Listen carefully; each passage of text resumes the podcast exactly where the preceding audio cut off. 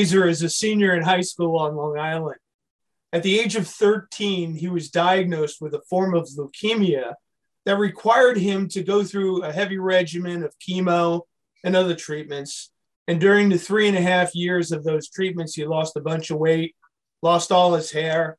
But with faith, friends, and family, Tommy was able to rally back and is now playing varsity soccer, lacrosse, and bowling.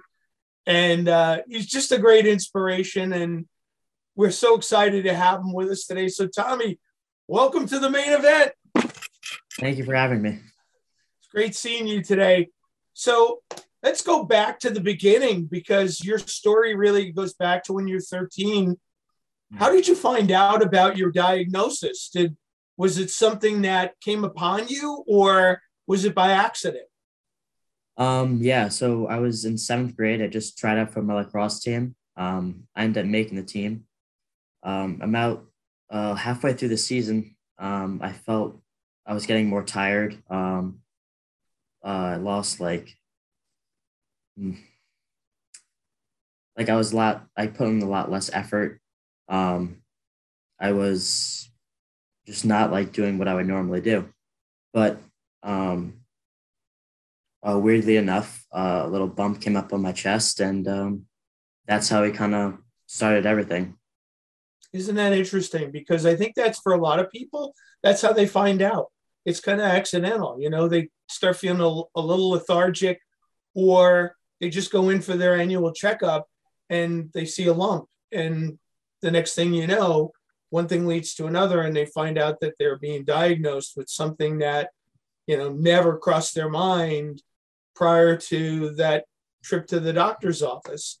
So uh, what was your initial reaction when a doctor tells you hey you got cancer kid you almost go into like a panic mode. Uh, you're very shocked. It's it, it hits you all at once. It's you like one day you're playing lacrosse with all your friends and the next you're you're wondering if you're going to see the next day and you just question and put everything into perspective so so you were playing sports at the time mm-hmm. and i would imagine that that kind of shut down pretty quick right yeah um like i think it was like a wednesday was my last lacrosse practice the next day um, i was in the hospital yeah now I mean, I know your reaction was shock. What was your family and your friends? What how did they react to the news?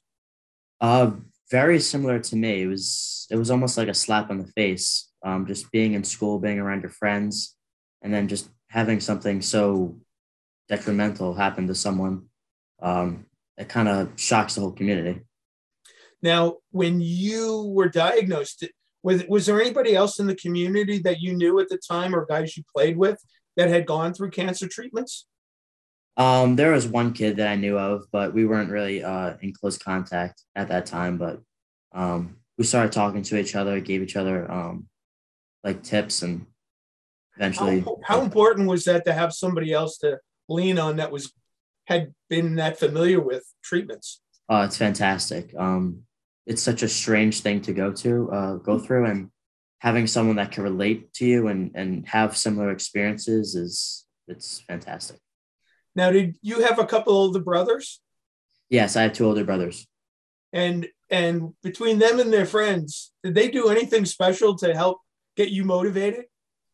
Um, yeah, so we went to um, a local barber shop and gathered a couple of my friends and decided to shave our heads. oh my gosh. What did the barber say when all you guys trooped in? I don't know. It, it was crazy. Um, even my aunt uh, chipped in and shaved like the back of her head. No way. It was really cool. Yeah. Oh my gosh. That must have given you such motivation to see that oh. support. Yeah, it was awesome. Now, I, I know from experience when you go through these treatments and you know you have chemo and you have I don't know if you had radiation, but you go through these things. It takes a toll on your body. And I was wondering if you ever had a moment when you just was were like, I can't believe this happened to me, and I'm tired of all of this.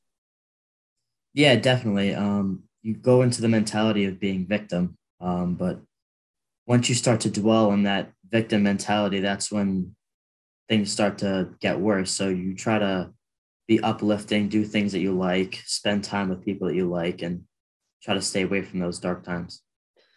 And is that, did you have any rituals? I know, like when I was going through some of my cancer stuff, like every Friday, I would treat myself to a huge thick shake float. Ooh. Uh, I don't really have any rituals, but I did play a lot of Xbox with my friends. It was almost like a, a daily thing to hop on and, and just talk to them about how my day was, how their high school experience was, middle school, um, just to catch up. And it was nice talking to someone.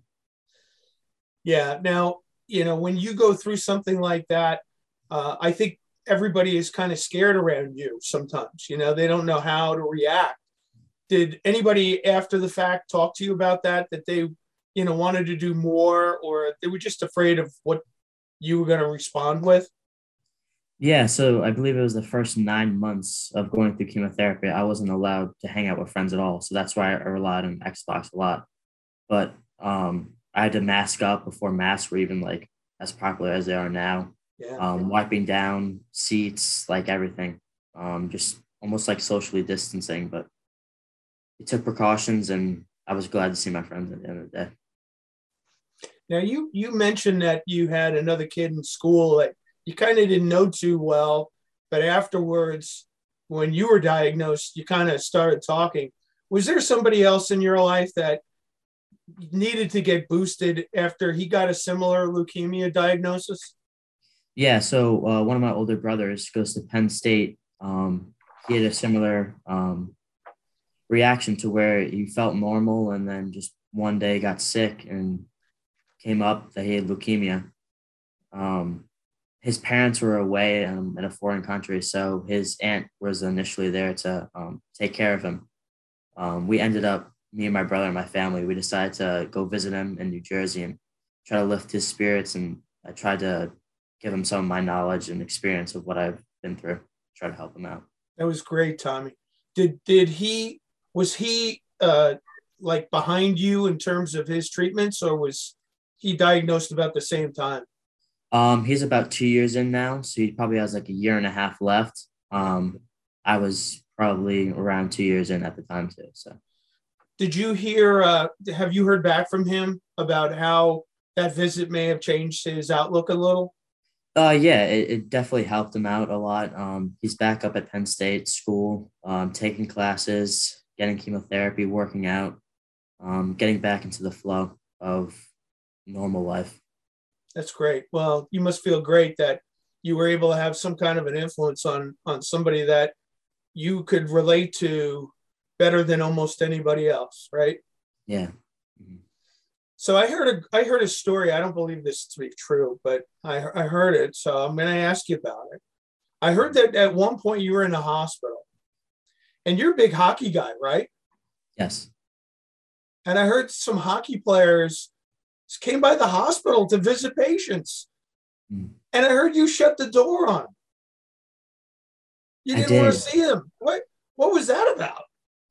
So I was going through chemotherapy. Um, my nurse ran in knowing that I was a huge hockey fan. She's like, Tommy, Tommy. Uh, like I could see the excitement in her face. She's like, we have some hockey players here and they're signing pucks, taking pictures and everything.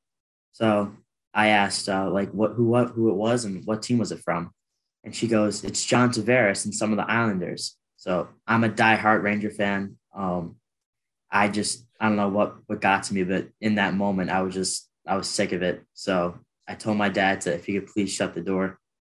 Um, it might have been a little jealousy, uh, being that the Rangers weren't there, but I felt like if I got a signature or uh, a picture with John Tavares, I feel like that would be betraying the Rangers.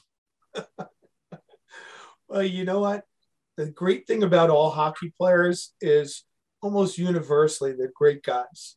Yeah. And just the fact that any guy, any hockey player would take the time to come visit kids, sign pucks, and do things like that tells you all you need to know about the character of the guys. And had you been in a hospital closer to Manhattan, I guarantee you the Rangers would have been in place of John Tavares there would have been, you know, Mika Zibanejad or, you know, Chris Kreider or somebody from that organization because almost universally, uh, we see athletes all the time participate and visit kids in the hospital. We built rooms, uh, Lions Den rooms in Montreal and St. Louis, Calgary, uh, Montreal, Boston, Carolina, and all of those rooms become the go to place for the local team to go visit. So it's across the board. We see so many great events uh, by by hockey teams, and and so I understand at the moment you didn't quite feel like looking at a blue and orange sweater, but it's still it's still a funny story that even in your diminished state of chemotherapy treatment, you still had that passion, which I love. But it, I would I would have to think that uh, the ultimate outcome is that you know you're going through this has kind of made you a better person. Do you feel that way? Uh, definitely. Um, I'm more outreaching to people, more willing to help people, um, especially uh, pediatric patients, because I once I was once that kid um, in the hospital bed getting chemo, um, not feeling good. But now that I made it past that point, um, I'm looking like forward to helping other kids out. Well, that's that's great, Tommy, because I, I think you know this message is going to go to kids in hospitals all across North America, and it's important for them to know that there's somebody like you who's gone through it. Uh, you could share a little bit of your tips and tricks on how you know you got through your day to day, and I think that that that's a great motivator. Not everybody has the support system that you have. Not everybody has an aunt that would shave the back of her head mm. for her nephew who's going through chemo treatments. And not everybody would have a bunch of crazy brothers who would grab a bunch of guys and go down to the barber shop. And they need that. You know, I think that's one of the things I, I, I, I can only assume with you that every day you laughed a little bit. It, it was a little bit of medicine, wasn't it? Definitely. Uh, being happy made my chemotherapy treatment 10 times better. Um, always putting a smile on my face, my parents cracking jokes, even in the darkest of times. It's just, it really helps you out and changes your perspective on what the experience was. Now, I want to know what's on your bucket list now. So, are, are I am assuming you must be getting ready to go to college yeah, I'm applying to colleges. Um, I won't hear back till early April, but I'm very excited. Um, it's very, uh, it's just crazy to think where I was back in seventh grade. And now I'm a senior. It's, it's crazy how just time flies by. How did you maintain your studies during this time? Um, my parents were on top of me all the time. Just, did you study for this? Did you do this? Um, checking my schoolwork um, my teachers helped me a lot too, just um, because they know like what I've been through and um, just giving me like an opportunity to make up. So when you were out getting chemo and stuff, did you you were kind of like at the forefront of remote learning, were you not?